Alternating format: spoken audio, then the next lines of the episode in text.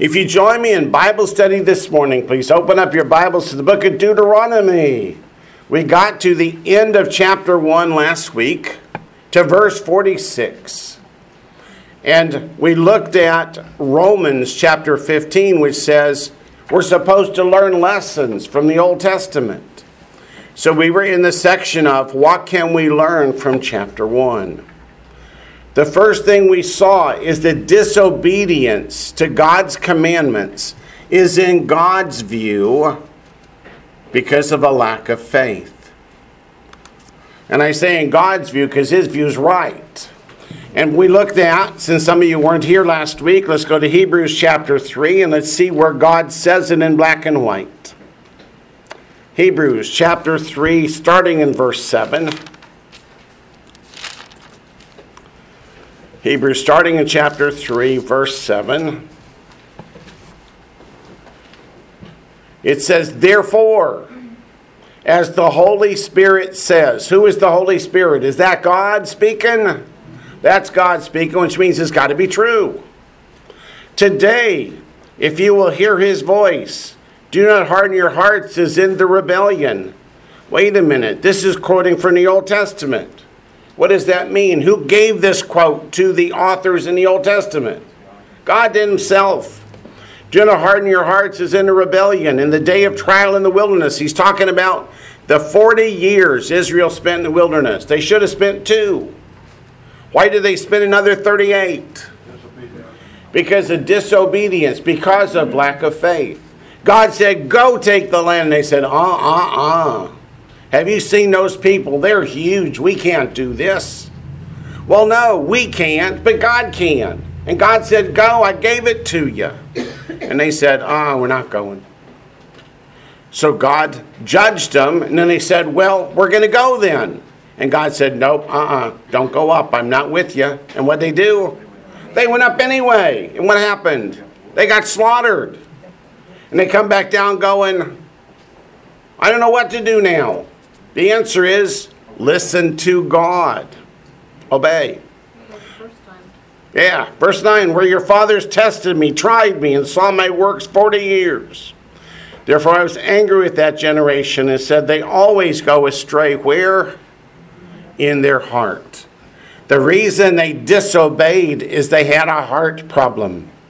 And they have not known my ways, so I swore in my wrath, they shall not enter my rest.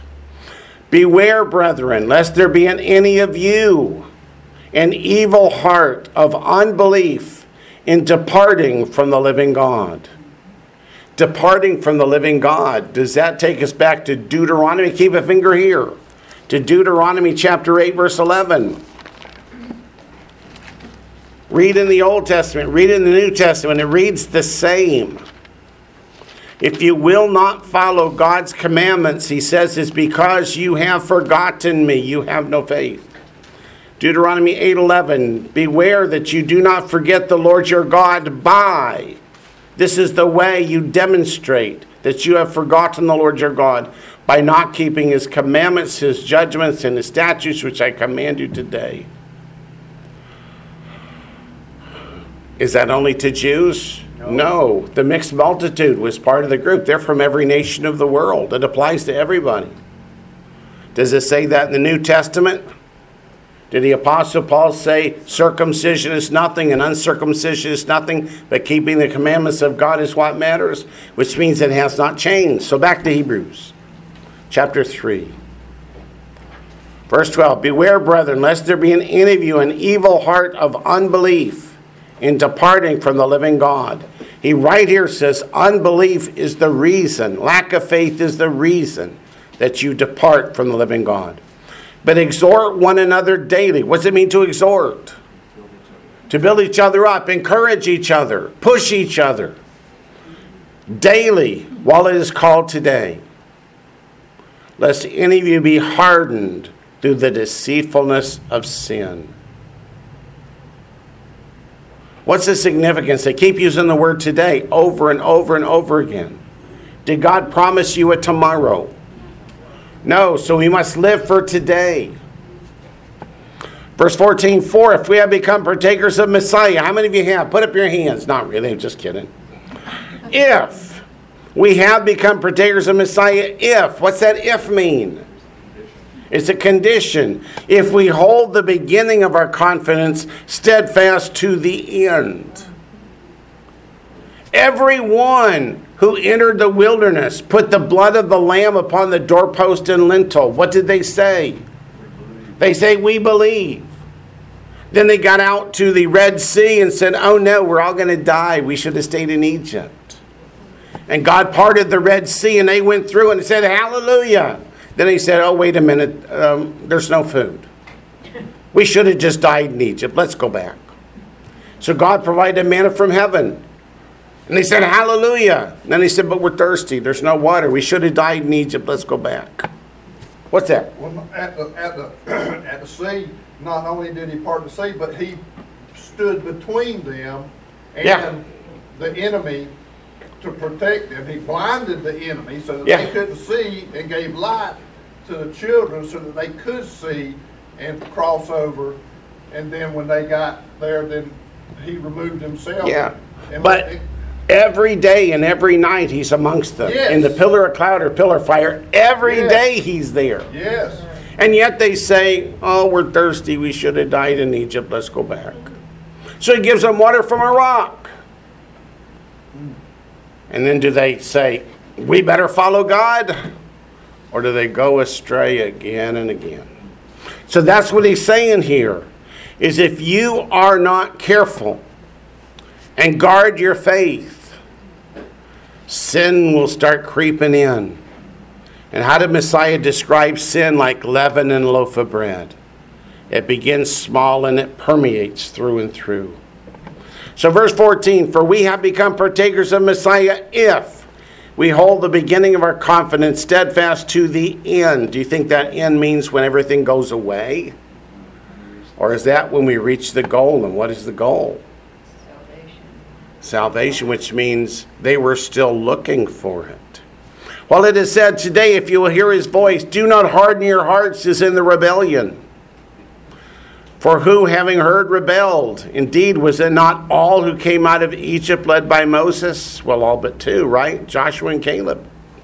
Now, with whom was he angry 40 years? Was it not with those who sinned, whose corpses fell in the wilderness?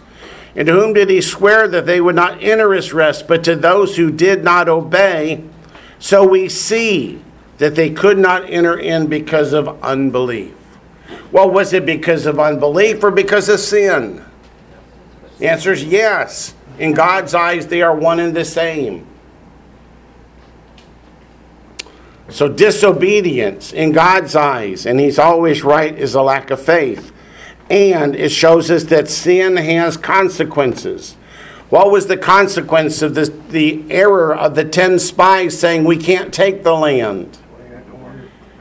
38 more years wandering in the wilderness, going round in circles. Because they could have gone from Mount Sinai to the Promised Land in 2 weeks. So for 38 years, they go round and round in circles. Wouldn't that have been exciting? Chapter 4, verse 1 of Hebrews. I want to continue this all the way through verse 13. Therefore means let's draw an application. Paul's not saying let's decide what they did wrong. He's talking to you and me. Therefore, since the promise remains of entering his rest, is this before or after Messiah's death, burial, and resurrection? This is long after. There's still the promise of entering his rest. Why? What do God's promises never do? They never end. They never fail. God will never break his word. Give me a verse. Psalm 83:4 says, my covenant I will not break nor alter the word that has gone out of my lips. Right? Let us fear, lest any of you seem to have come short of it. For indeed the gospel was preached to us as well as to them. That tells you got to think twice about what the gospel is. If the gospel was preached to them in the wilderness, as it's preached to them in the days of Paul and to us today. But the words they heard did not profit them, not being mixed with faith in those who heard it. Were they told that there's a coming Messiah who would be the Savior of the world? Yes, they were. Then why didn't they? The answer is, it says, not being mixed with faith. For we who have believed do enter, it's actually in the Greek, will enter that rest. As he has said, so I swore in my wrath, they shall not enter my rest. That rest is referring to the Messianic kingdom, the day of the Lord, when Messiah rules and reigns. Although the works were finished from the foundation of the world. What were you saying the other day, Daniel? That Messiah's death, burial, and resurrection was not an afterthought. It was not a plan B. That's what this says, from the foundation of the world. What verse proves that? Revelation talks about the lamb slain from the beginning. Well, let's give me a verse from the beginning, from Genesis 1, verse 14. Genesis 3 is the proto-evangelium, talks about the seed of the woman. But go all the way back to Genesis 1, verse 14, which talks about the appointed times, which are the festivals that teach the first and second coming of Messiah. So from the beginning, before the creation of mankind in the first place, God set up the death, burial, and resurrection of Messiah, the coming of the Holy Spirit to indwell the believers, as well as the fall festivals to bring us into the kingdom. All that before man was even created. Was it an afterthought? Absolutely not. Verse 4, for he has spoken in a certain place of the seventh day. Does this mean the Sabbath is still the seventh day? Yeah. In this way, and God rested on the seventh day from all his works. And again, in this place, they shall not enter my rest. Why does Paul take the verse from Genesis 2 and the one from the wilderness failures and put them together as talking about the same thing? The seventh day teaches the coming day of the Lord with its millennial kingdom. They shall not enter my rest. That's the coming day of the Lord with the Messianic kingdom. Since therefore it remains that some must enter it, and those to whom it was first preached did not enter because of disobedience, again he designates a certain day, saying in David, that's Psalm 105, I believe it was, today, after such a long time as it has been said, today if you will hear his voice, do not harden your hearts. For if Joshua had given them rest, that is, if their entry into the promised land was the ultimate fulfillment of God's promise, then he would not have spoken of another day, that is David, 1,000 years after, not actually 1,000 years, 400 years after, would not have said there is still the rest to come. Verse 9 says, there remains therefore a rest for the people of God. That word rest is not just rest. You guys know it's what? Sabbatismas. Specifically, the Sabbath rest. That is the ultimate fulfillment. That is the Messianic kingdom. For he who has entered his rest has himself also ceased from his works as God did from his. Let us therefore be diligent. What does the word diligent mean? Is that slovenly? Let us approach with ho-hum? No. Be diligent, be excited, be encouraged, work for it. Therefore let us be diligent to enter that rest, lest anyone fall according to the same example of disobedience. So Paul's talking to a bunch of believers saying, you must continue in the faith lest you fall short of that promised kingdom.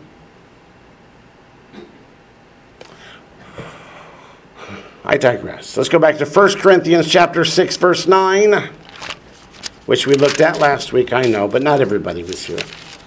1 Corinthians 6, verses 9 to 11.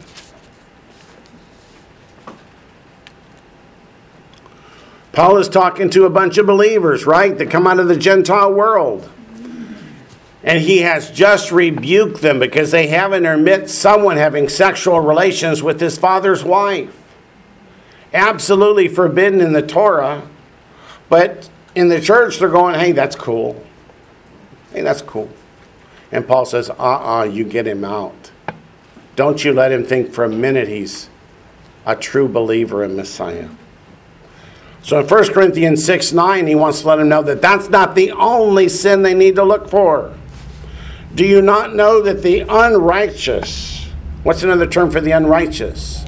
The lawless Just like Matthew chapter 5, verses 21 to 23. No, it's Matthew chapter 7, verses 21 to 23. Do you not know that the unrighteous will not inherit the kingdom of God? Do not be deceived. Why would he tell them, don't be deceived? Because there's people out there, false teachers, trying to deceive them. All the way back in Daniel chapter 7, verse 25, it tells us that the false Messiah will try and change God's laws in his appointed times. But the false Messiah has not been revealed yet. But the mystery of lawlessness has always been in the world. Since when? When did it start? Since the Garden of Eden, when the serpent said to Adam and Eve, oh, did God really say? That's what John means by the spirit of Antichrist is here. And Paul used the terms the mystery of lawlessness. They mean the same thing. That Satan has always been trying to get people to stop following God's commandments. And then what happened in the 4th century? What did the Catholic Church say? Stop following God's commandments. Start doing these man-made things instead. Was that any different from the Pharisees of old? No difference at all. And what did Messiah say to the Pharisees? You sons of the devil. Oh, lots of things. But none of them are good. So 1 Corinthians 6, verse 9. I'm sorry, I digress. Do you not know that the unrighteous will not inherit the kingdom of God? Do not be deceived. Neither fornicators, nor idolaters, nor adulterers, nor homosexuals, nor sodomites, nor thieves, nor covetous, nor drunkards, nor revilers, nor extortioners will inherit the kingdom of God. But don't miss verse 11. And such were some of you, but you were washed, but you were sanctified, but you were justified in the name of the Lord Yeshua by the Spirit of our God. Which means what? You repented. You repented. So Paul's saying that if you're committing any of these sins and you don't repent, don't think you're on the way to heaven, because you're not. What will God not forgive if we repent? Blasphemy of the Holy Spirit. Anything else. Anything else God said he will forgive if we will repent. What if we won't repent? Does God forgive anyway? Brother Wayne. Yes, ma'am. Brother Wayne. Blaspheming against the Holy Ghost or the Holy Spirit has been a diverse thing for years. Explain what your stand is or what the Bible says on that, please. What is blasphemy of the Holy Spirit? When Messiah cast out demons, the Pharisees said, you're casting them out by Beelzebub, which is Satan. So the miracles he was performing through the Holy Spirit, they attributed to Satan. That is blasphemy of the Holy Spirit. Right. So it's not like saying it doesn't exist or something like that, right? No, it's not like that. It's attributing the works of the Holy Spirit to Satan.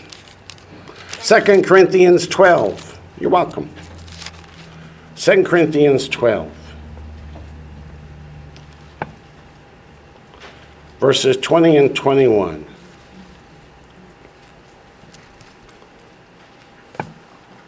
There's a reason that I wanted to go here specifically, 2 Corinthians chapter 12, because we know it's written to people who claim to be believers, who come out of the Gentile world.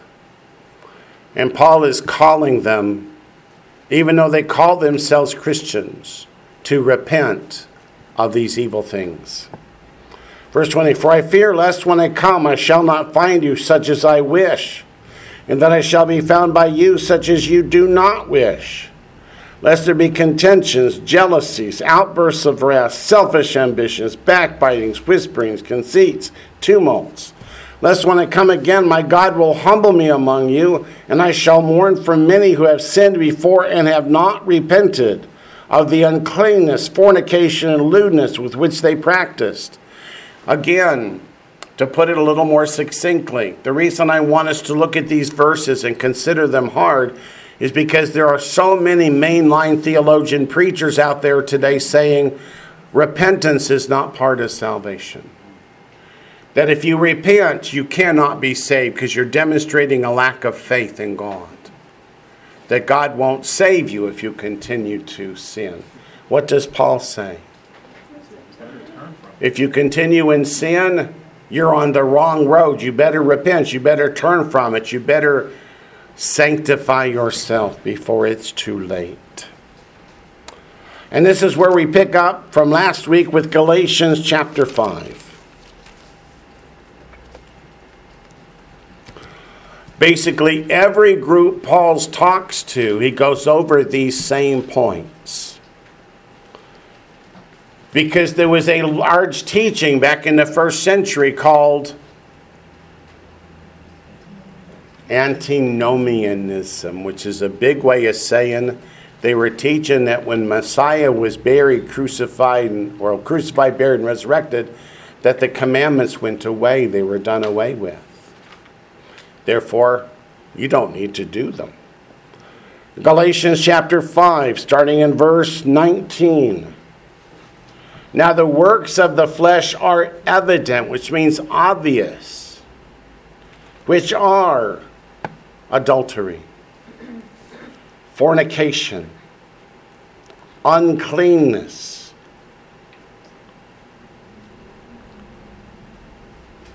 is this only certain types of uncleanness? No, this is all uncleanness. In Isaiah 66, what happens to those that are eating piggies when Messiah returns? They what? They are consumed in his wrath, or to put it in more blunt terms, he kills them. Yeah. Lewdness.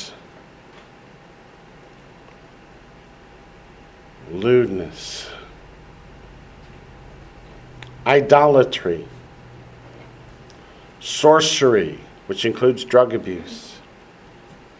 Hatred. Contentions. Jealousies. Outbursts of wrath. Selfish ambitions. Dissensions. Heresies, envy, murders, drunkenness, revelries, and the like. What does "and the like" mean? Is this an exhaustive list? It's not. Which I tell you beforehand, just as I also told you in times past. He says, I've told you over and over again that those who practice such things will not inherit the kingdom of God. Which means you need to what? Repent. 1 Timothy chapter 1. We're still under the topic, sin has consequences. Can sin keep you from going to heaven? The answer is absolutely. 1 Timothy 1 verses 8 to 11.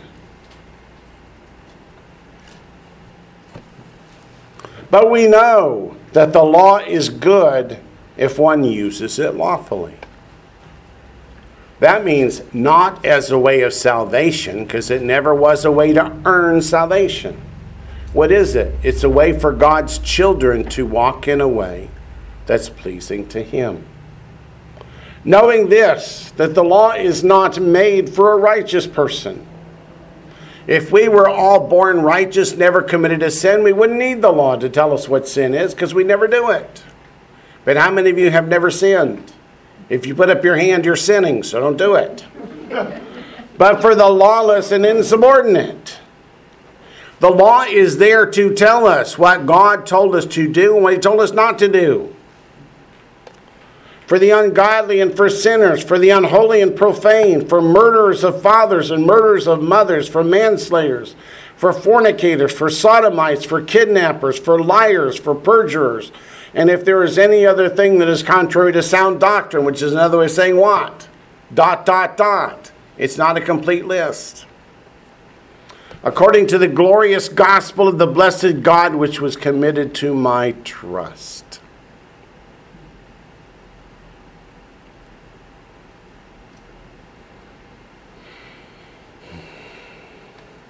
Hebrews chapter 13.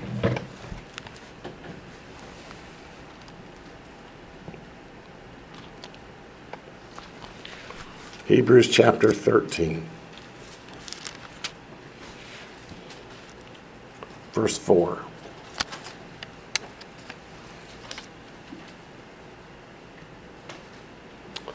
Marriage is honorable among all, and the bed undefiled. But fornicators and adulterers God will judge. That seems pretty clear. Go to Revelation 22, chapter 22, verses 12 to 15. Revelation 22, verses 12 to 15. And behold, what does behold mean? Shut up and listen. Something's coming that you don't want to miss. It's too important. I am coming quickly. That doesn't mean soon. The Greek word is the word from which we get the tachometer, which measures the speed of the engine in the car. It means that when it starts to unfold, it unfolds rapidly. And my reward is with me to give to everyone according to his work. I'm the Aleph and the Tav, the beginning and the end, the first and the last. That's from Isaiah 41:4. Blessed are those who do his commandments, that. Why the word that? Here's why. Here's what happens when you do. Blessed are those who do his commandments, that they may have the right to the tree of life and may enter through the gates into the city. But outside are dogs, which are male homosexuals, and sorcerers, which includes drug abuse, and sexually immoral. Just write LGBTQ, all them alphabetical things. And murderers, and idolaters, and whoever loves and practices a lie. Do you want to enter into the New Jerusalem, or do you want to enter into the lake of fire? It's your choice. He tells you here how to choose. I mentioned Matthew 7. Let's go back to Matthew 7, because that's where my mind went next when I was making notes.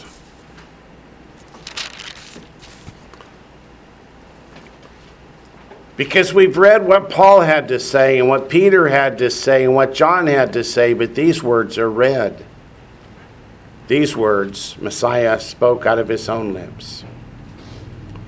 Verses 21 to 23. Not everyone who says to me, Lord, Lord, shall enter the kingdom of heaven, but who does the will of my Father in heaven. Many will say to me in that day, what day? The day of the Lord, judgment day. Lord, Lord, have we not prophesied in your name, cast out demons in your name, done many wonders in your name?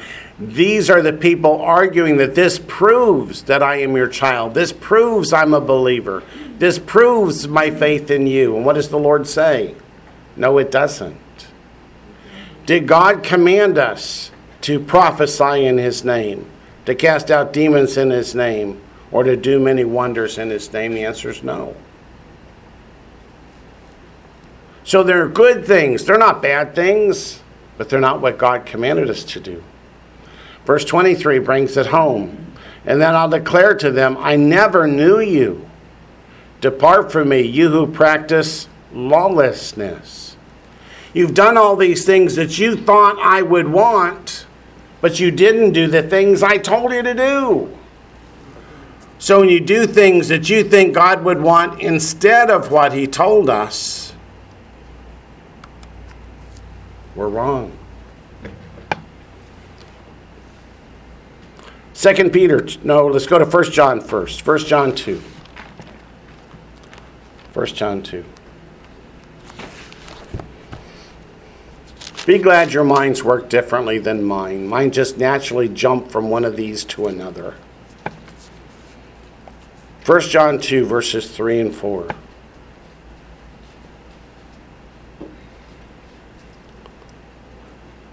John is trying to articulate Matthew chapter 7, verses 21 to 23, in a way that people will understand. Because of the folks teaching antinomianism, and the group was called Nicolaitans, they're the ones who taught antinomianism, he wants people to focus back on Messiah's words. It says, now by this we know that we know him. Why does he focus on the word know? This is how you know Yeah, John 17:3 said, to know him is to have eternal life. So this is the test. Everyone says, I have faith. The Bible says, okay, here's the test. Do a self-test evaluation. Don't judge others, judge yourself. Now by this we know that we know him, if we keep his commandments. He who says, I know him and does not keep his commandments is a liar, and the truth is not in him. What did we just read about all liars? They have their place like a fire. They're not going to be in the kingdom of heaven. Oh my.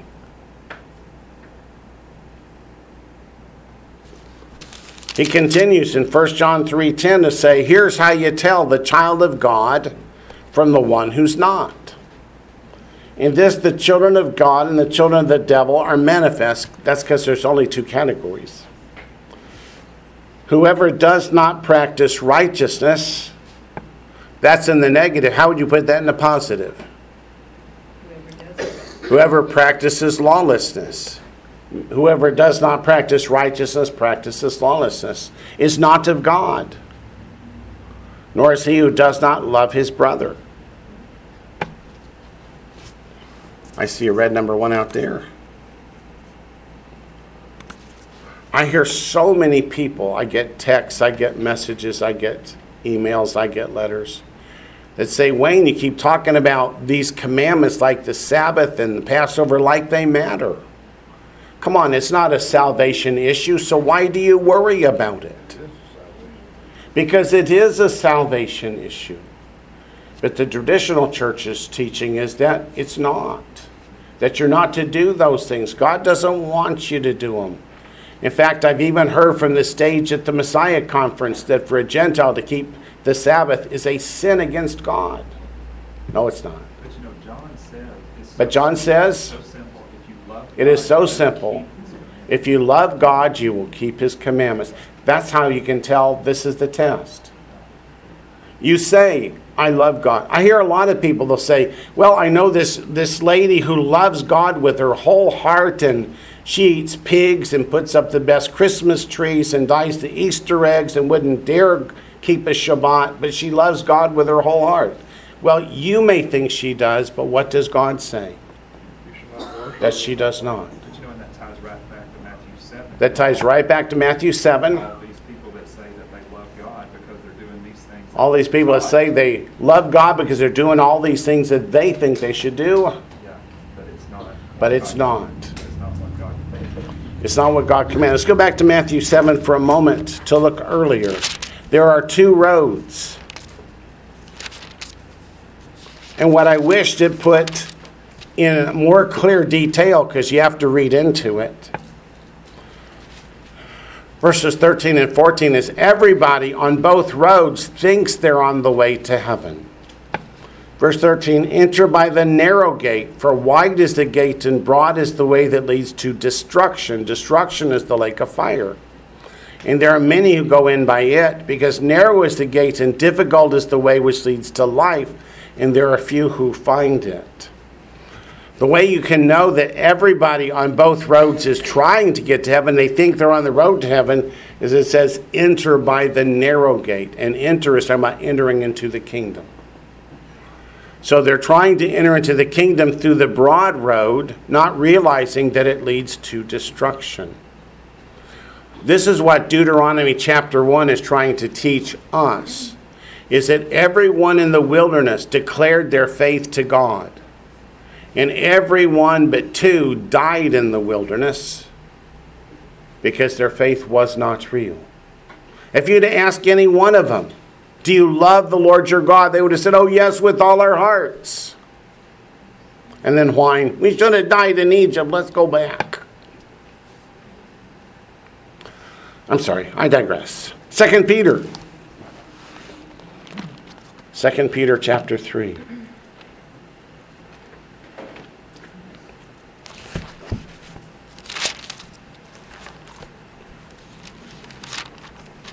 If you have faith in God, you will be obedient to God.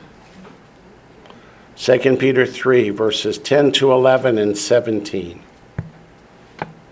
2 Peter chapter 3, verses 10 to 11, and then 17. Verse 10 says, "But the day of the Lord will come as a thief in the night." Remember, 1 Thessalonians 5, it's only some who are caught like a thief in the night. "In which the heavens will pass away with a great noise, and the elements will melt with fervent heat. Both the earth and the works that are in it will be burned up." Therefore, what does therefore mean? Because everything's going to be judged.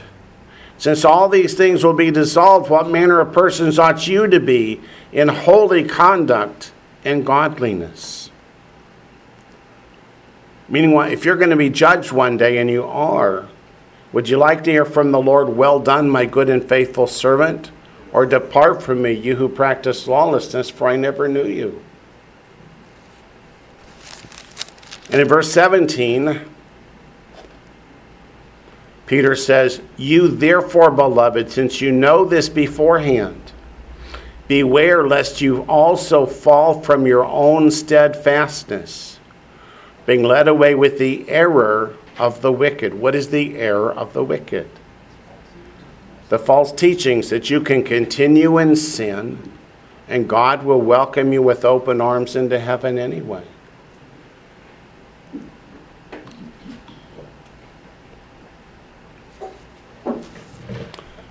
Last on this lessons learned, let's go to Matthew 5 and look at more words of Messiah.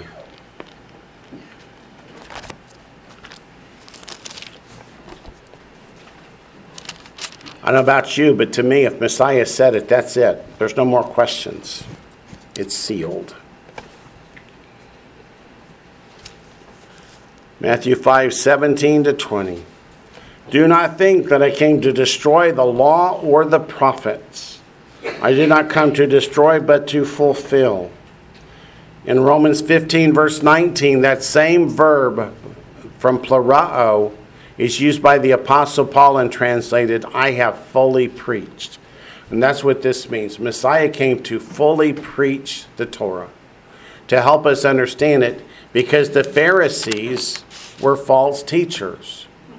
They were trying to tell people that the commandments of God are a way to earn salvation. That's absolutely wrong. Verse 18, "For surely I say to you, till heaven and earth pass away, one jot or one tittle by no means pass from the law till all is fulfilled." That word "fulfilled" means until all prophecy has come to pass. How many of you believe all prophecy has come to pass? That there's no more yet to come? There's the rapture and the resurrection. There's the tribulation period, the second coming, the millennial kingdom, the new heavens and the new earth. It's not fully come to pass. So why does the traditional church teach that everything was fulfilled when Messiah was crucified? Because they don't want you to keep the commandments. So they want you to believe that this verse says something it does not. Verse 19 says, "Whoever therefore breaks one of the least of these commandments." What can "these" only refer back to? There's only one choice. The Torah, the law. "And teaches men so shall be called least in the kingdom of heaven. Whatever does and teaches them, he shall be called great in the kingdom of heaven." What do traditional preachers do with this verse if they even bother to teach it? They say, "Oh, this doesn't refer back to the law. This refers back to commandments that Jesus will give sometime later." Would those be called these commandments? No. Verse 20, "For I say to you that unless your righteousness exceeds the righteousness of the scribes and Pharisees, you'll by no means enter the kingdom of heaven."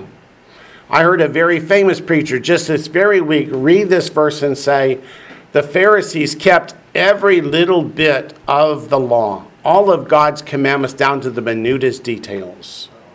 And that this proves that God doesn't want us to keep commandments. Did the Pharisees keep the commandments? No. Read Mark 7 or Matthew 15.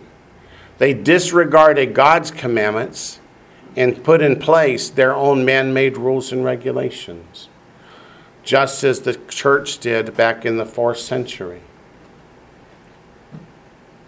At which council did the Pope say, "You are no longer permitted to keep the Sabbath. You must keep Sunday instead"? That's the council of Laodicea in Canon 29. At which council did they say, you are not permitted to keep Passover anymore. You must keep Easter. That's the council of Nicaea. Does that not make you think of Daniel chapter 7, verse 25, that the false Messiah is going to seek to change God's laws and appointed times? That's that same spirit of Antichrist. So if the law was abolished, then what does the Antichrist come to abolish? If the law was abolished, what would the Antichrist try and abolish 2,000 years later? He'd just be a guy, wouldn't he? He'd just be a guy. You're exactly right. All right. So those are the lessons to be learned from chapter 1. Would you like to go on to chapter 2, or are you done? All right, let's go to chapter 2. Deuteronomy chapter 2. This is why Moses is reminding the children of Israel, who were too young at the time the disobedience happened, to be held accountable for it. And they may not even remember it. So Moses is going through incident by incident to say, now when you go into the promised land, you believe you're not going to rebel against God, but let me show you how easy it is and how you must work to guard your own heart. Deuteronomy chapter 2, verse 1. Then we turned and journeyed into the wilderness of the way of the... It says Red Sea here, but it's Sea of Reeds. The Hebrew is Yam Suf. It has nothing to do with the color. The reeds refer to papyrus. As the Lord spoke to me, and we skirted Mount Seir for many days. What does that mean? They went round and round and round Mount Seir. Not continually. God would raise up the pillar from over the tabernacle. Israel would break camp, go a few hundred yards around the mountain, set down camp again. Then a while later, pick it up, move a few yards around, set down camp again.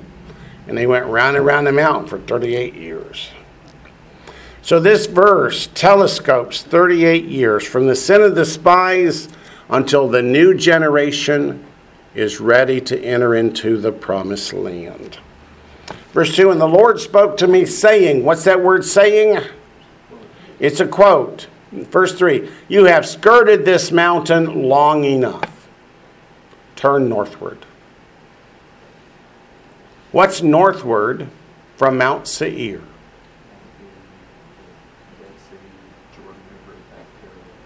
Yes, if you were to put it on a today's map, they're going to march north in Jordan. They're on the east side of the Jordan River, and above them is the lands of the Ammonites and the Moabites and the Amorites. So that's the way they're going to go. If they had turned westward, they could have gone more straight into the land of Israel. But there's more they need to learn yet. And that's why he takes them northward. Verse 3, let's go to Genesis chapter 36, verses 1 through 8.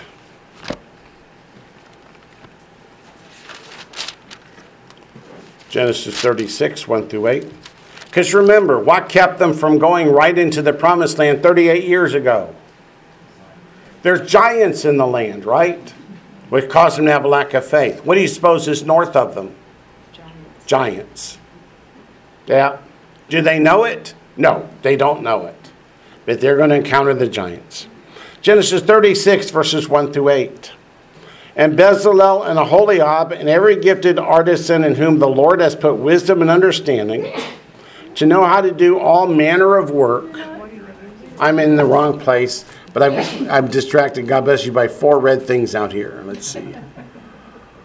What was the Roman site for fully preached? Romans 15:19. Thank you, Rachel. Why does the church not want you to follow the commandments? Yeah, that's a good question, isn't it? It's because, well, we know. Let's go back to Genesis 36. Genesis 36, verses 1 through 8. Now this is the genealogy of Esau, who is Edom.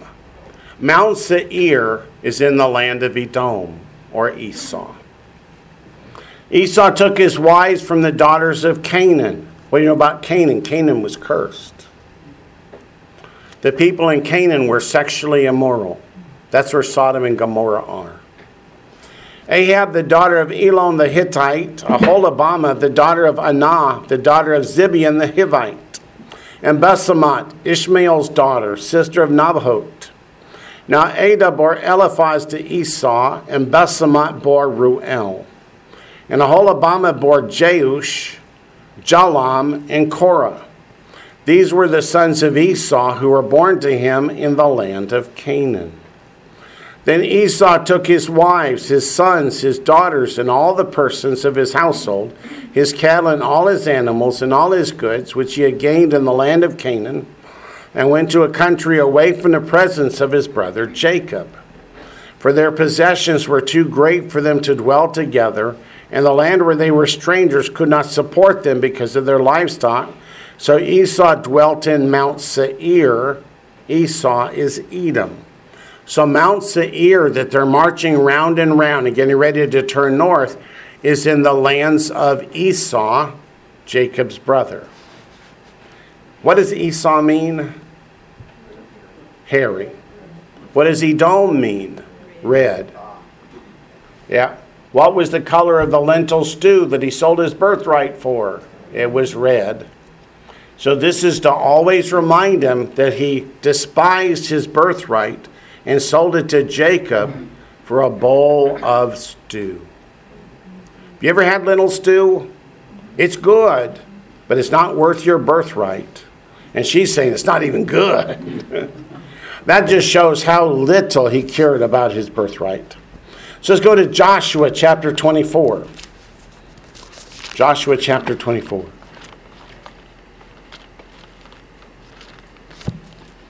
Joshua is the next book after Deuteronomy. Joshua chapter 24, verse 4.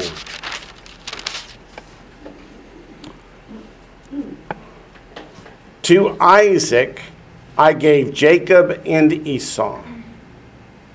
Were they just brothers? No, they were twins. To Esau I gave the mountains of Seir to possess, but Jacob and his children went down to Egypt.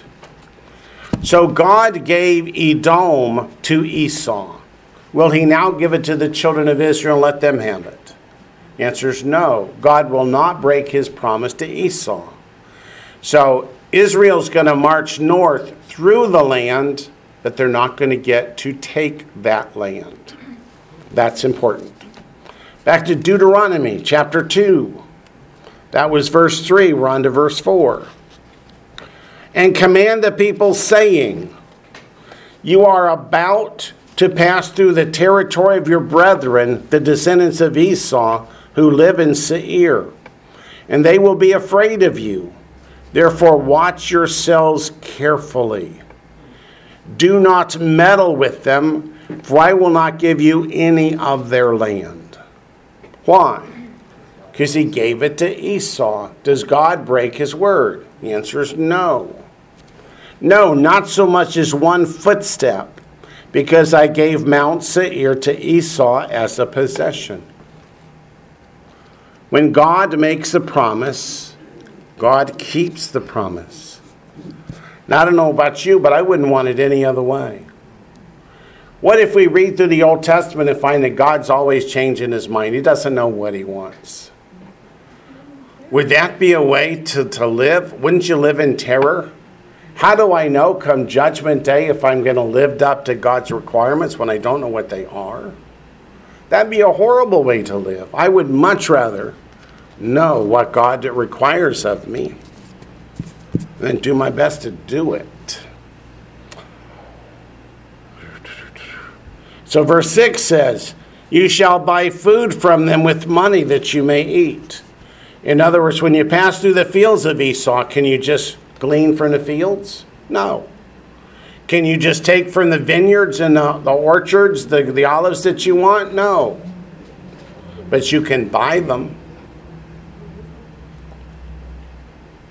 How many vendors would be happy to have a whole group of people come with money saying, "Can I have your wares, please?" You shall buy water from them with money that you may drink. So you can't even go to the wells and dip out water for free. You've got to buy it. When God gives them the land, He gives them its resources as well. Verse 7, "For the Lord your God has blessed you in all the work of your hand. He knows you're trudging through the great wilderness. These 40 years the Lord your God has been with you. You have lacked what? Nothing." They have had food. They have had water. The scriptures tell us even their shoes and clothes did not wear out. How many of you still wear the clothes and shoes you did 40 years ago? No. Probably not 3 years ago, right? So how could their shoes continue to wear and even to fit after all those years? It's by the miracle of God. That's what Moses wants them to remember, is that you may have been disobedient to God, but God blessed you anyway. These people that he's talking to are the ones that have not died in the wilderness, right? Which means they were little when they started the journey, and their clothes still fit, and their shoes still fit, and they haven't worn out. I never thought about that before. Yeah. People always try and find a way to explain away God's miracles. Just this week I've heard pastors teach on the dividing of the loaves and fishes. And they say, well, he didn't actually multiply the loaves and the fishes. They didn't want to eat the little boy's lunch, so they just pretended not to be hungry. Isn't that the way people react to free food?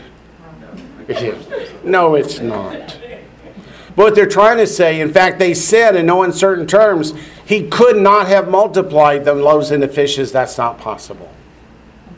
And yet they claim to be Christian leaders. What are they saying? What do they not have? They don't have faith.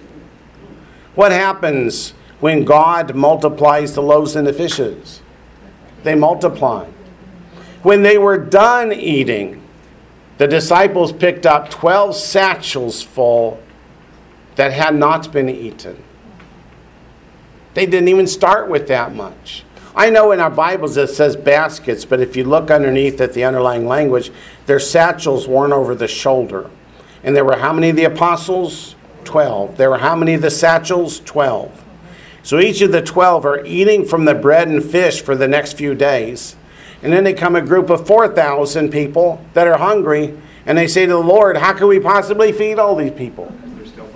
As they're still munching from the food in these satchels.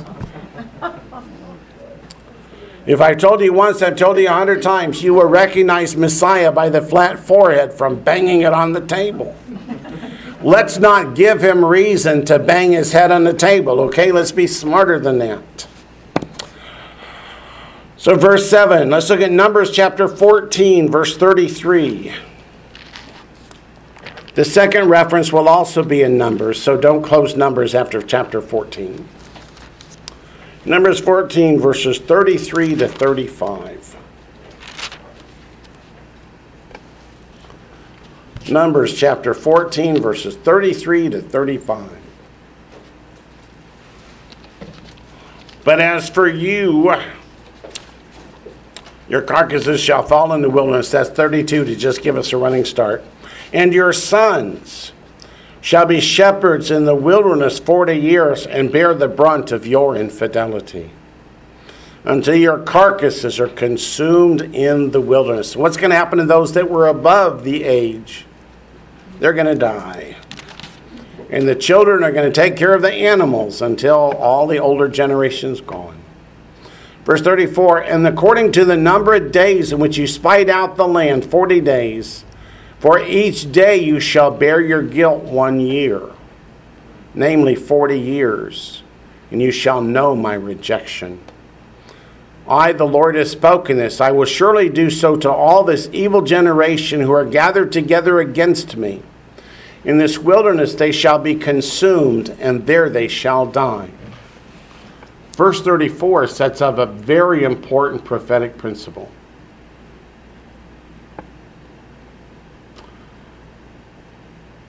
In the ancient Jewish wedding ceremony, how long did the bride and groom stay together in the bridal chamber by themselves? For 7 days. And after 7 days, they were brought out and presented to the world. Verse 34 sets up a principle that a day can represent a year. So the 7 days that the bride and the bridegroom stay in the bridal chamber, the chadar, and then they're presented to the world, represents the 7 years that you and I will spend in heaven before we return with Messiah for the Battle of Armageddon. A lot of people say there's nothing in the Scripture that ascribes a year to a day, but yeah, there is. This isn't the only place, but it's one where we are right now. Now go to Numbers 32, verse 13. Numbers 32, verse 13.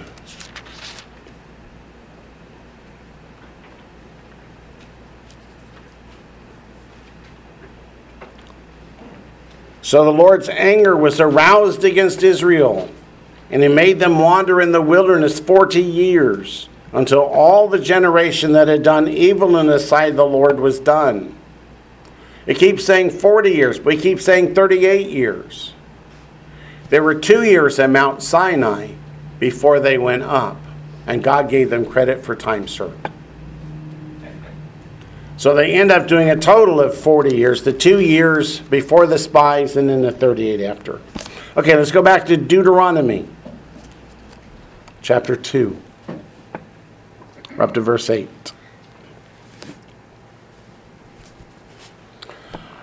And when we pass beyond our brethren, the descendants of Esau who dwell in Seir, away from the road of the plain, away from Elat and Etzion-Geber, we turn and pass by the way of the wilderness of Moab.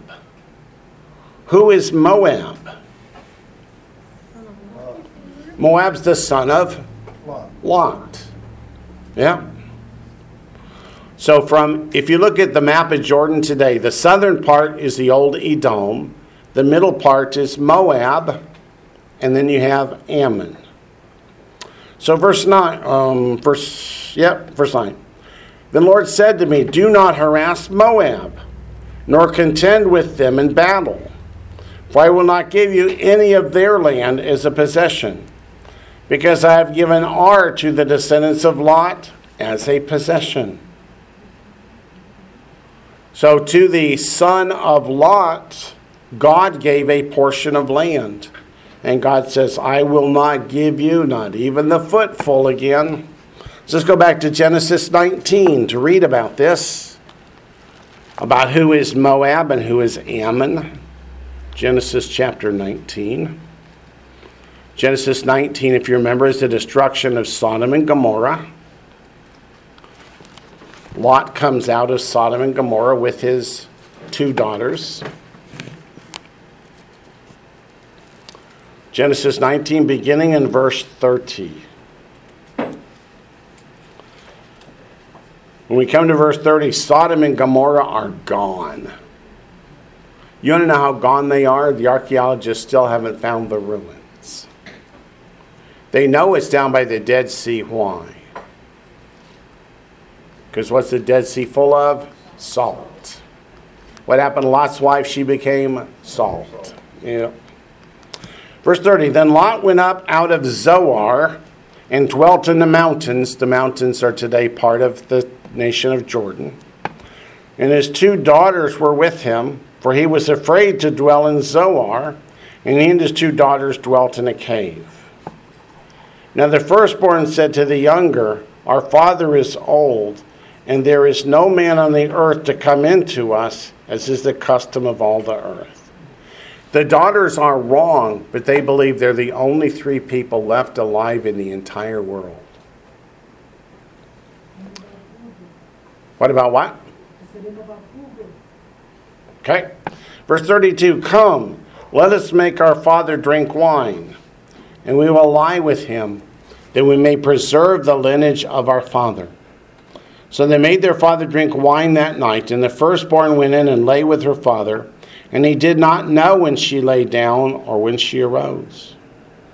It happened on the next day that the firstborn said to the younger, indeed, I lay with my father last night. Let us make him drink wine tonight also, and you go in and lie with him, that we may preserve the lineage of our father. Then they made their father drink wine that night also. And the younger arose and lay with him, and he did not know when she lay down or when she arose. Thus both the daughters of Lot were with child by their father. The firstborn bore a son and called his name Moab. He's the father of the Moabites to this day. Moab comes from two Hebrew words. The Mo means from, and the Av means father. So she named the child from father. Verse 3, and the younger, she also bore a son and called his name Ben-Ami. Ben means son of, and Ami means my people. He is the father of the people of Ammon to this day. So not exactly the kind of origins you would want recorded in the scripture if this was your family, right? But that is the origin of Moab and Ammon. And when God gave Moab land, does God revoke his promise? No, the gifts of God are irrevocable. So he tells Israel, you can't have their land because I gave it to them. And let's go to Numbers chapter 21, verses 10 to 20.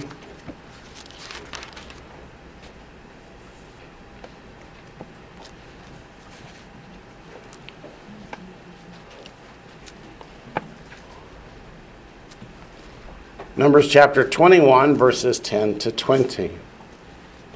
Now the children of Israel moved on and camped in a boat. And they journeyed from a boat and camped at Iye Avarim in the wilderness which is east of Moab toward the sunrise.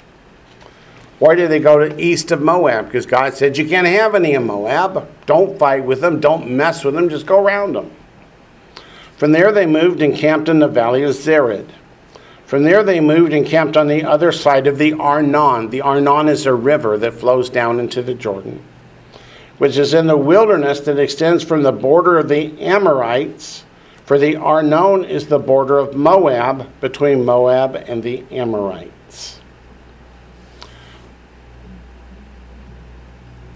So is Israel going to take land north of or south of the Arnon River?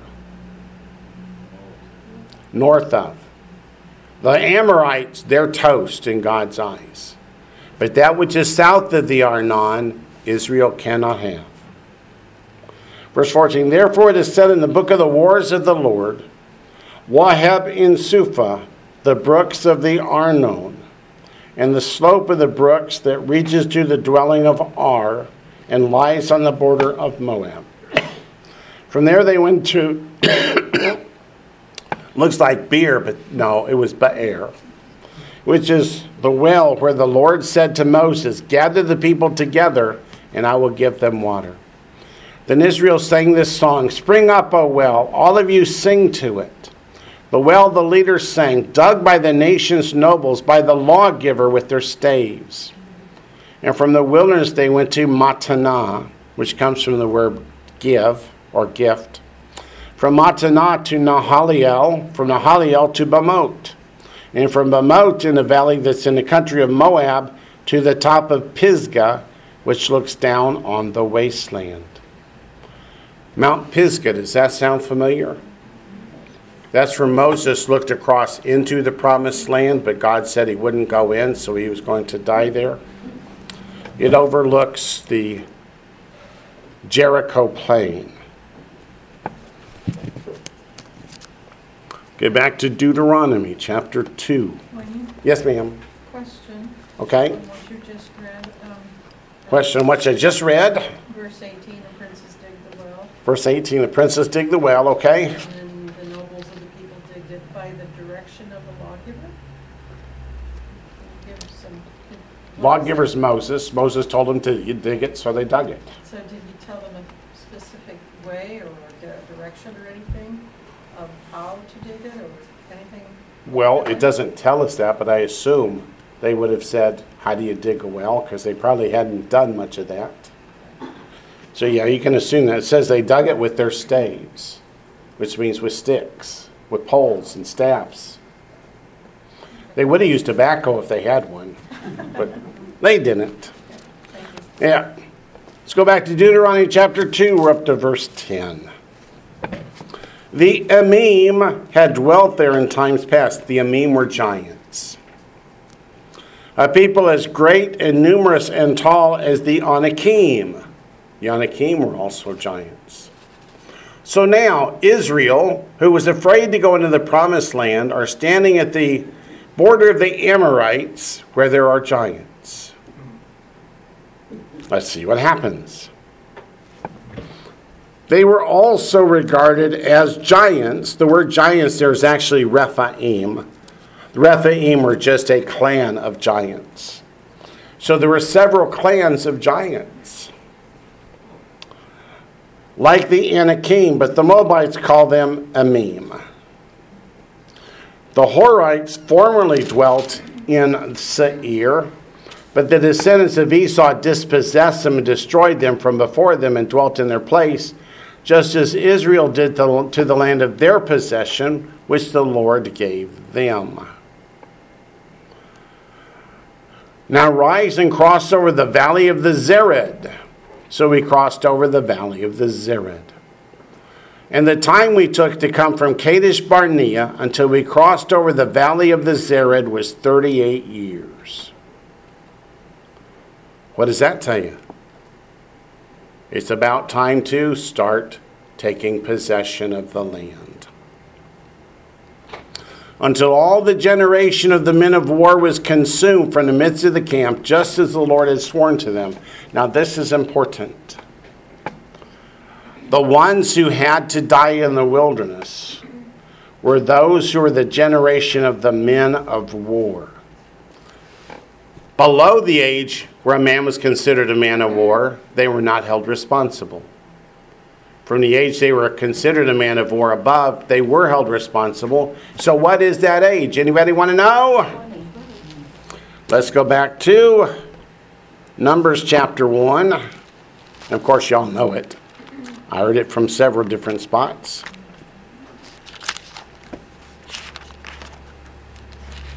But it explains why it's 20 years old and above. Numbers chapter 1, verses 1 to 3.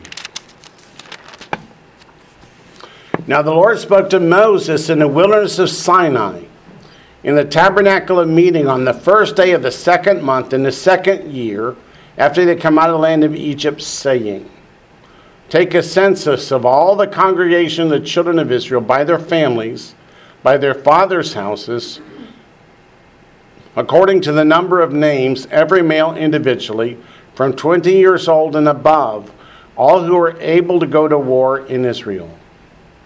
You and Aaron shall number them by their armies. Now you understand. When God told them to go up and take the land, who was eligible to go up as a man of war to take the land? Anyone 20 years old and above. Anyone below 20 could not go. They were not considered old enough to take part in the battle. So who refused to go? Not the children, not the 18-year-olds, because they couldn't go anyway. So God only held responsible those who had the ability to go. So God did not hold responsible anyone who did not have the ability to go. Yes, ma'am. When the year is decided, what about bar mitzvah? Is a bar mitzvah a common thing? What about bar mitzvah? Bar mitzvah did not exist then. Bar mitzvah is actually a fairly recent development. When we have a bar mitzvah on September 3rd, I will go over its origin again.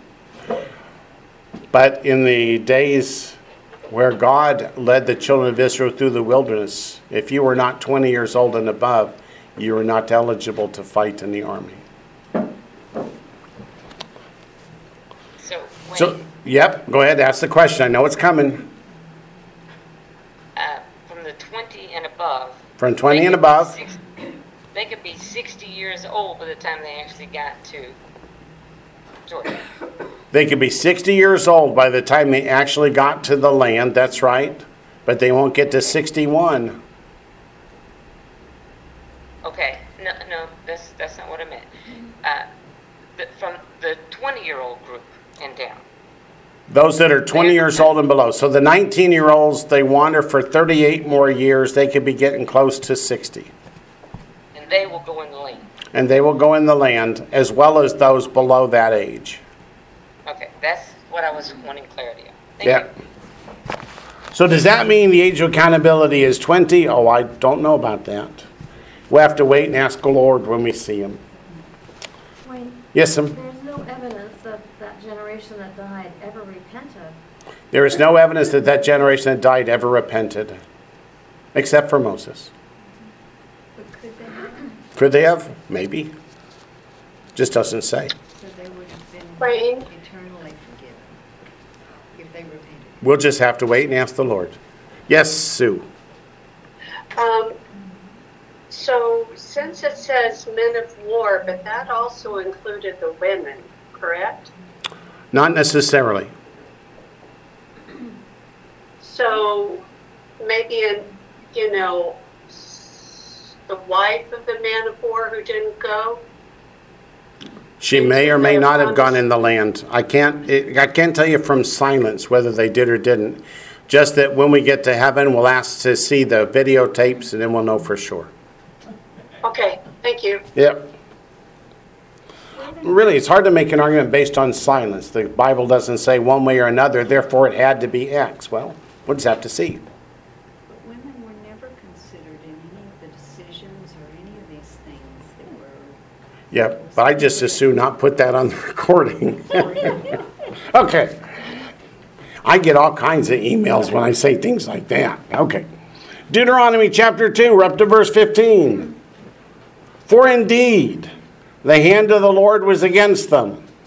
Oh, you never want that to be you. To destroy them from the midst of the camp until they were consumed. God could have just struck them all dead at the moment, but he didn't. He wanted them to have a chance to learn. Verse 16. So it was when all the men of war had finally perished from among the people. Before I go on, Moses did not get to go into the promised land. Will Moses be in heaven? Give me a proof. Matthew chapter 17, the Mount of Transfiguration. So did others repent? And we'll be in the kingdom of heaven too? We'll just have to wait and see. I don't mean to say that none of them could have. Just that it doesn't tell us they did. Verse 17, that the Lord spoke to me, saying, this day you are to cross over at Ar, the boundary of Moab. So when they cross over at Ar, the boundary of Moab, what land are they crossing into? What's that? The land of the Amorites. Keep a finger here and go back to Genesis 15.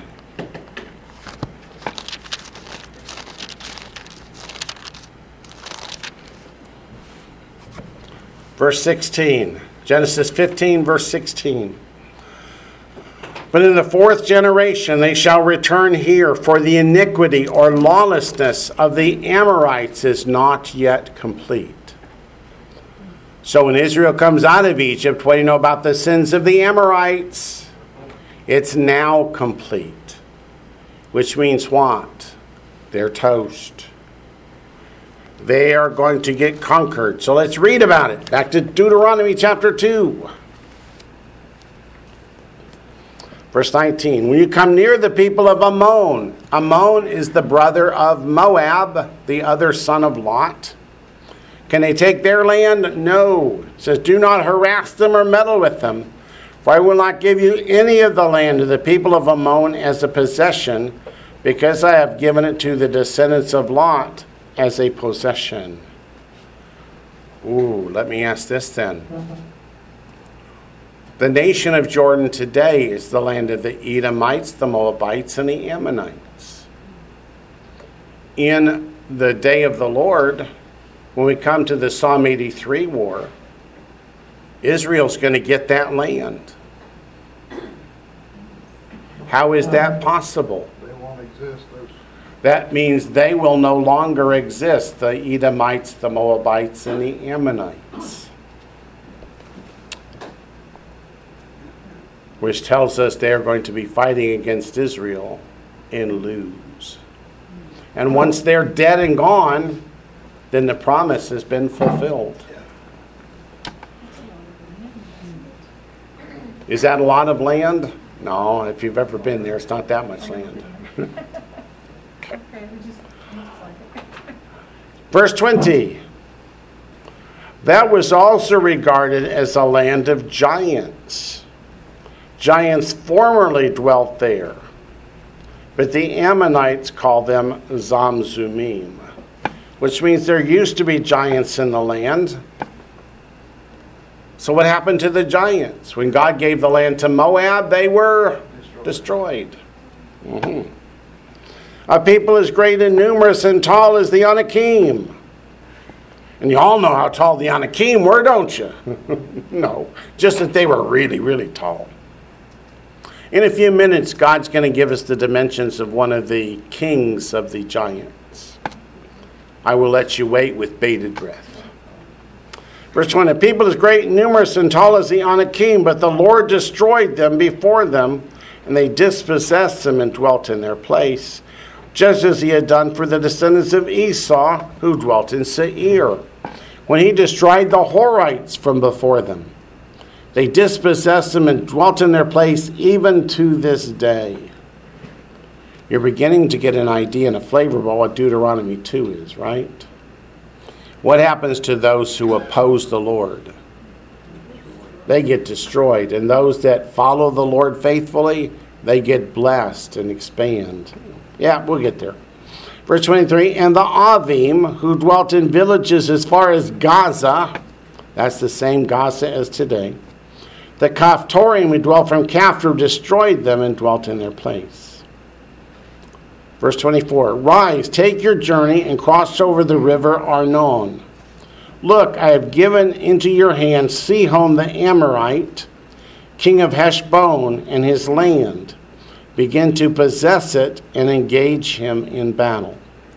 So Israel's passed out of the land of Esau, through the land of Moab and Ammon, and now they've come to the border of the Amorites. The king of the Amorites is called Sihon. And God says, go to battle. How can he give them that land and then say, don't take the other land? I'm sorry, I'm confused. Okay. Remember what we read in Genesis 15, that Israel could not take the land of the Amorites until the sins of the Amorites were so full that God would not allow them to live in the land anymore. God had not given it to the Amorites as a possession, as he had given Moab and Ammon and Edom.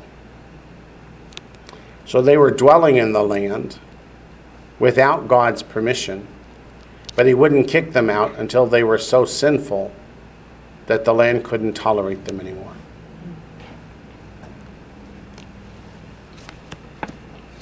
Verse 25, this day I begin to put the dread and fear of you upon the nations under the whole heaven, who shall hear the report of you, and shall tremble and be in anguish because of you. Of course, back in those days, there weren't 8 billion people in the world. I don't think that fear has been taken away. I think that's why so much persecution has been going on, because that fear remains in others who don't wish to acknowledge what God has done. Okay. Verse 26. And I sent messengers from the wilderness of Kedemot to Sihon, king of Heshbon, with words of peace, saying, notice this part. Sihon, king of the Amorites, has received a visit, offering words of peace. saying, "Let me pass through your land. I will keep strictly to the road, and I will turn neither to the right nor to the left. You shall sell me food for money that I may eat, and give me water for money that I may drink, only let me pass through on foot." Is that an unreasonable request? All I want to do is walk on the road. I won't take anything. We will buy from your people, buy food, buy water. Yes, Julie?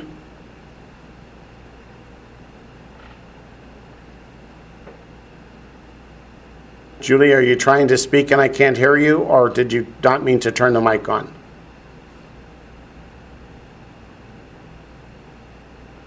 Oh, five.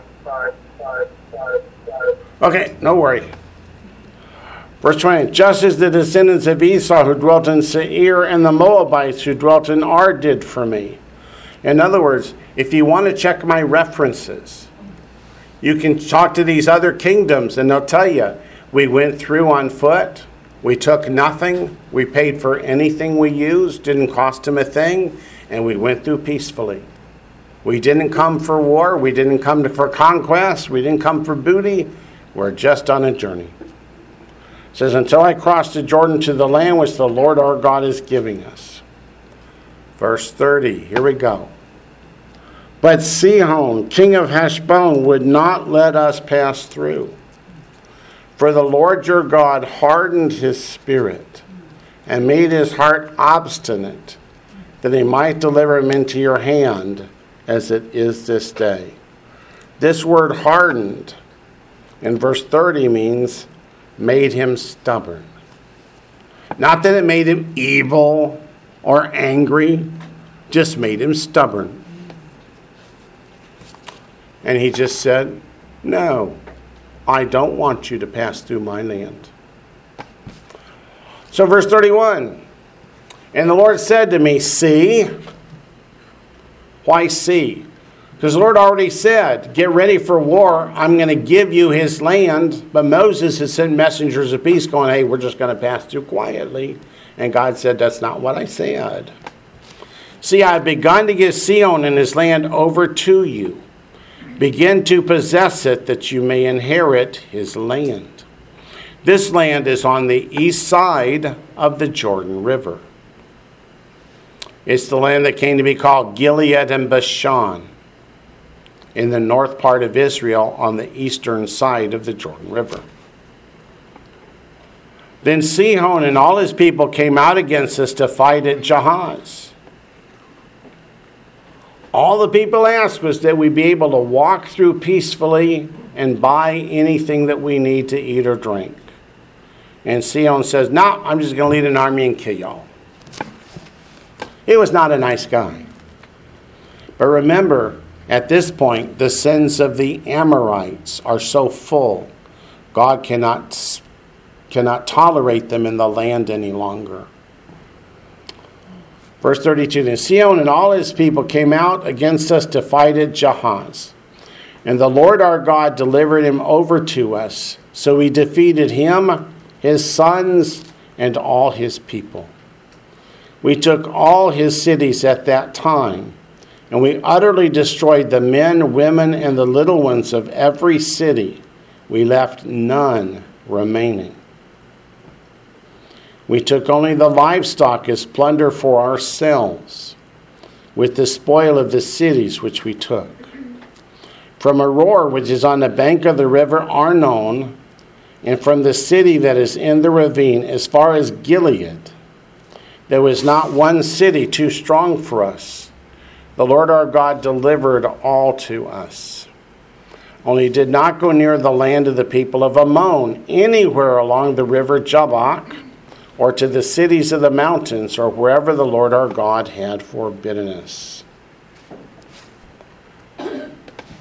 Sihon was one of the giants. The very people that the spies had said, oh, they're too big for us, we can't take it. How hard was their victory over Sihon and his people? One verse devoted to it. Complete and total victory. What should that show the people? When God says, I will be with you, I will deliver it, he means, I will be with you, and I will deliver it. Let us now, as we've come to the end of chapter 2, remember what Romans chapter 15 says, that we should learn lessons from that which was written before. Somebody tell me where that verse is in Romans chapter 15 again. Verse 4. So turn to Romans chapter 15, verse 4.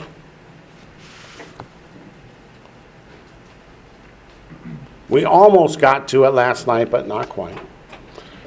For whatever things were written before were written for our learning. So what lessons can we learn from chapter 2? The first thing I want you to note that we learn is, with God, all things are possible. The people thought, we cannot possibly beat the giants. What happens when they come across the first giant? He's toast.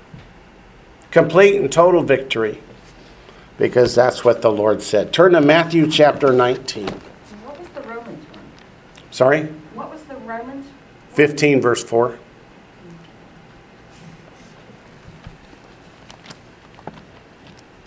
Romans 15 verse 4. That the Old Testament is there for us to learn from.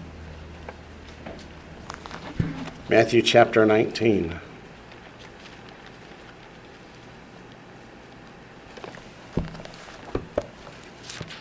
Verses 23 to 26.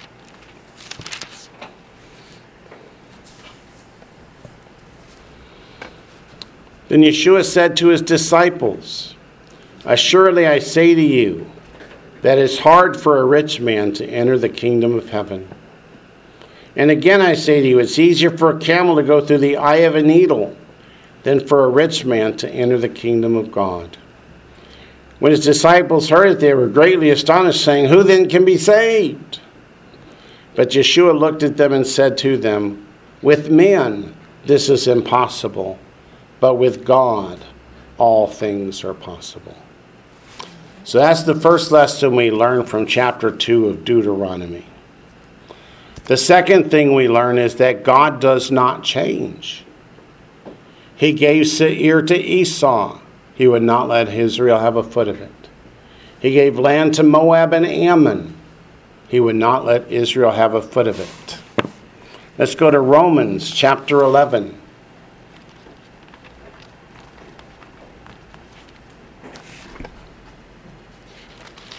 Romans chapter 11,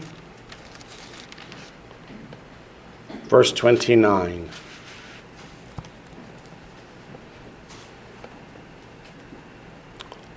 For the gifts and the calling of God are irrevocable.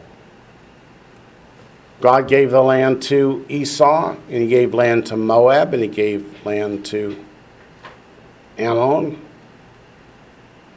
and he would not take it away from them. It will not be until they are totally annihilated that Israel will expand out its borders. The next that we learn from Deuteronomy chapter 2 is that we should not or may not or commanded not to add to or take away from that which God commands. So go to Deuteronomy 12, verse 32.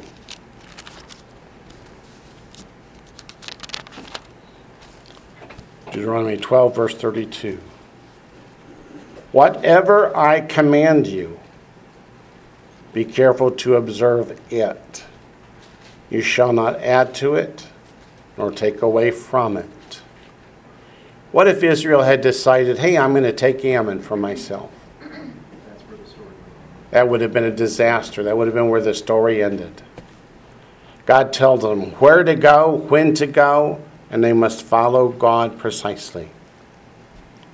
You don't add to or take away from that which God commands. The next point we learn from Deuteronomy chapter 2 is that God's ways are perfect. When they obey God and they follow him faithfully, Everything works out, doesn't it? God told them to take the land of the Amorites from Sihon, and they were completely successful. It was a total victory because they followed God. God's ways are perfect. Go to Deuteronomy 32,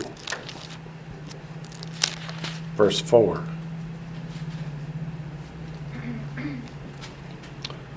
Referring to the Lord our God, it says, He is the rock.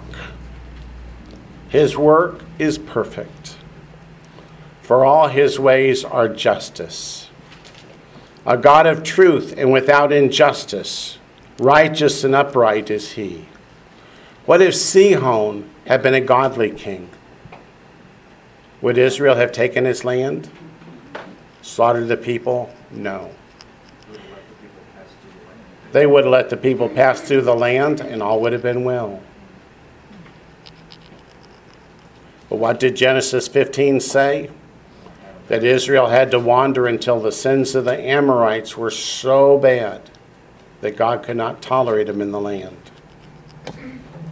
So God's ways are perfect, and what does it say in Deuteronomy here? A God of truth and without injustice. Righteousness and upright is he. I've had a lot of people say, God can't do that to the Amorites. That's not fair. You make yourself an enemy of God. And God's justice is fair.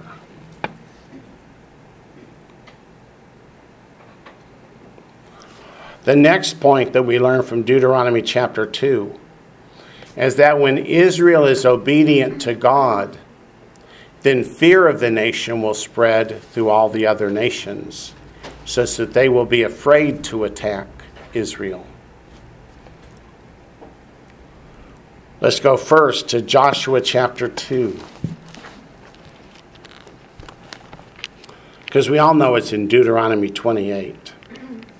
So we'll just start in Joshua chapter 2, verses 8 to 11.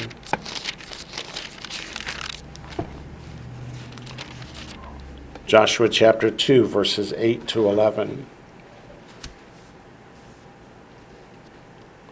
Now before they lay down, she came up to them on the roof. Who's the she? That's Rahab. The they are the spies. And said to them, I know that the Lord has given you the land, that the terror of you has fallen on us. Isn't that what it said in Deuteronomy chapter 2? That fear spread to all the surrounding nations? I know that the Lord has given you the land, that the terror of you has fallen on us, and that all the inhabitants of the land are faint-hearted because of you. For we have heard how the Lord dried up the water of the Sea of Reeds. It's not the Red Sea, it's the Sea of Reeds. For when you came out of Egypt, and what you did to the two kings of the Amorites who were on the other side of the Jordan, Sihon and Og, whom you utterly destroyed. What does the word utterly mean? Completely and totally. Chapter 3 of Deuteronomy is going to be about the defeats of Sihon and Og. God wants you to see more detail on how it happens. Verse 11 says, And as soon as we heard these things, our hearts melted. Neither did there remain any more courage in anyone because of you. For the Lord your God, he is God in heaven above and on earth beneath. Rahab is in what city? Jericho, which is the first city you enter when you come down from Mount Pisgah and cross the Jordan River. So even as the knowledge of the Lord and what he's done for Israel begins to enter the land of Canaan, the people begin to be so terrified and faint-hearted that they become easy to conquer. And that's only because Israel was obedient to God in this instance. Let's go to Joshua chapter, it's 7 or 9. Let me look and see. I think it's a 9. Yes, it is. Joshua chapter 9, verses 9 to 11. God told Israel not to make treaties with any of the pagans in the land, right? But here come a group of Gibeonites Verse 8, and they went to Joshua, we are your servants. And Joshua said to them, who are you and where do you come from? Why does he ask, where do you come from? Because if they're pagans in the land, he can't make a treaty with them, right? And they look like they came from far away. They brought moldy bread, etc. Verse 9, so he said to him, from a very far country your servants have come, because in the name of the Lord your God, for we have heard of his fame, and all that he did in Egypt, and all that he did to the two kings of the Amorites who were beyond the Jordan, to Sihon, king of Heshbon, and Og, king of Bashan, who was at Ashtaroth. Again, Sihon and Og were giants. And the people have heard that these giants could not stand before the God of Israel. So they're saying, if the giants can't prevail against your God, how could we? Verse 11, therefore, our elders and all the inhabitants of our country spoke to us, saying, take provisions with you for the journey, and go to meet them, and say to them, we're your servants. Now therefore, make a covenant with us. Why did they put on this elaborate ruse? Because they're terrified of Israel and Israel's God. Go to Judges chapter 11, verse 14.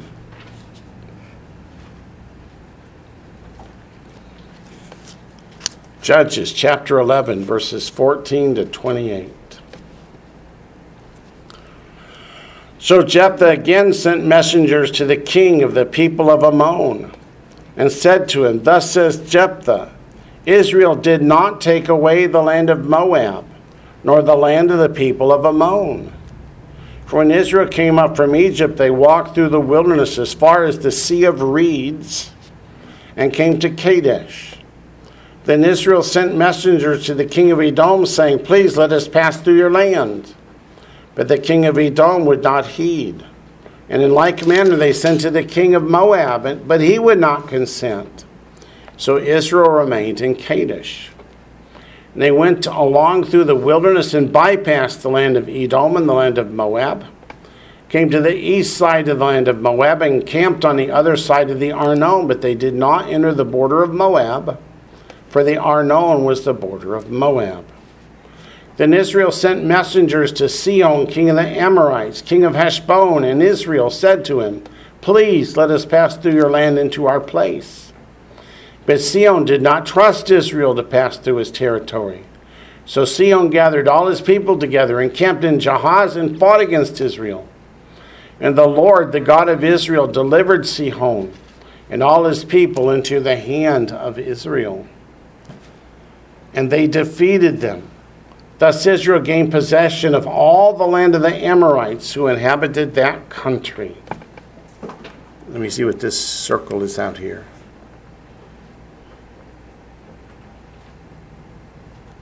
Okay, we're good. Verse 32, they took possession of all the territory of the Amorites, from the Arnon to the Jabbok, and from the wilderness to the Jordan. And now the Lord, the God of Israel, has dispossessed the Amorites from before his people Israel. Should you then possess it? Will you not possess whatever Chemosh your God gives you to possess?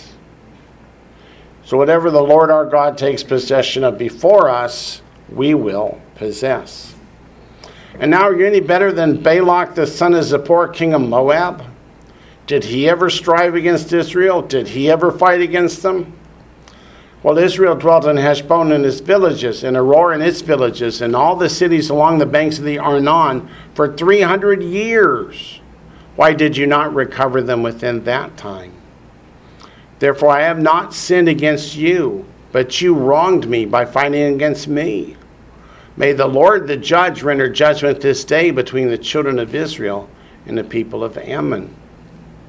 However, the king of the people of Ammon did not heed the words which Jephthah sent him. So what's happened here? God did not allow Israel to attack Ammon. But what did Ammon do? Ammon, these hundreds of years later, attacked Israel. Is Israel allowed to defend itself? No. Yep. Even today, Israel is allowed to defend itself. One last scripture before we look at two others. Let's go ahead and turn to Deuteronomy 28. What did God promise about the security of Israel when they were faithful to God? Nobody would attack or covet their land.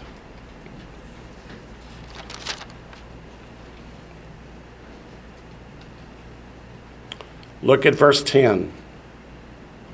Then all peoples of the earth shall see that you are called by the name of the Lord, and they shall be afraid of you. Justice happened before. That will always be the case when Israel is faithful to God. Is the nation of Israel today faithful unto God?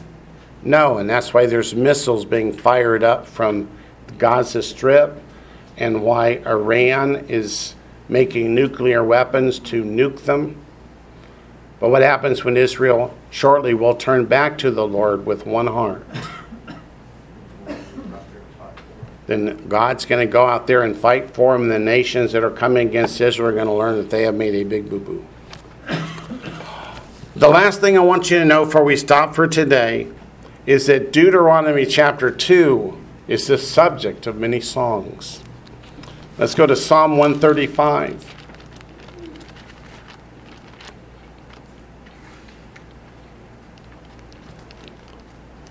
Psalm 135.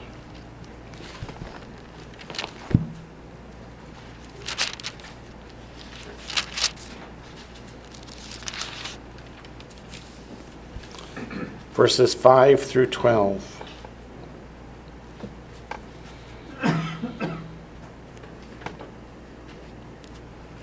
For I know that the Lord is great, and our Lord is above all gods.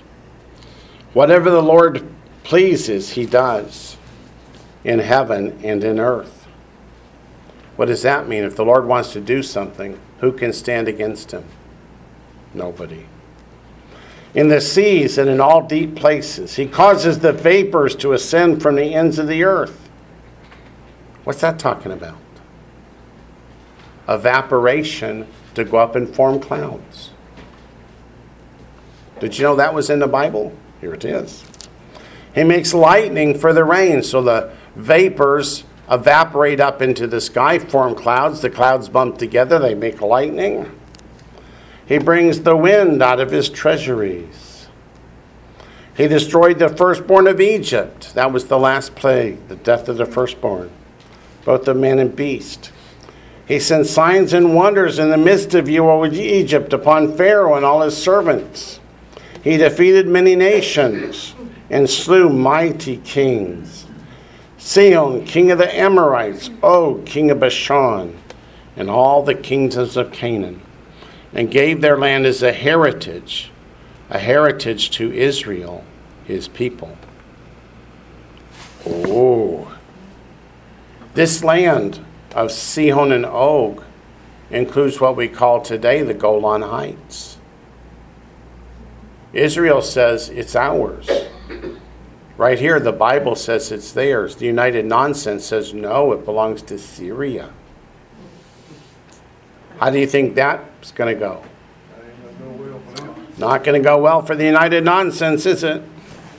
Let's look also at Psalm 136, verses 16 to 20.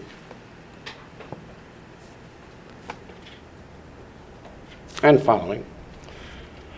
Him who led his people through the wilderness, for his mercy endures forever. Ki leolam chasto. Him who struck down great kings, for his mercy endures forever. And slew famous kings, for his mercy endures forever. Sihon, king of the Amorites, for his mercy endures forever. And Og, king of Bashan, for his mercy endures forever. And gave their land as a heritage, for his mercy endures forever. A heritage to Israel, his servant, for his mercy endures forever. At the end of the Psalm 83 war, Israel's going to push out its borders and will take back the land that used to belong to the Amorites, the land that they captured from Og and Sihon. For God said, it's a heritage for Israel. A heritage means an inheritance. Their property that will continue from generation to generation. And God does not allow his land ever to be permanently sold outside of those to whom he gave it. So they may not have possession of all of it today, but I trust the word of God, and I can tell you for sure they will shortly have it all that God promised. Well, we've come to the end of our time for today. We'll pick up next week, Lord willing, in Deuteronomy chapter 3, verse 1.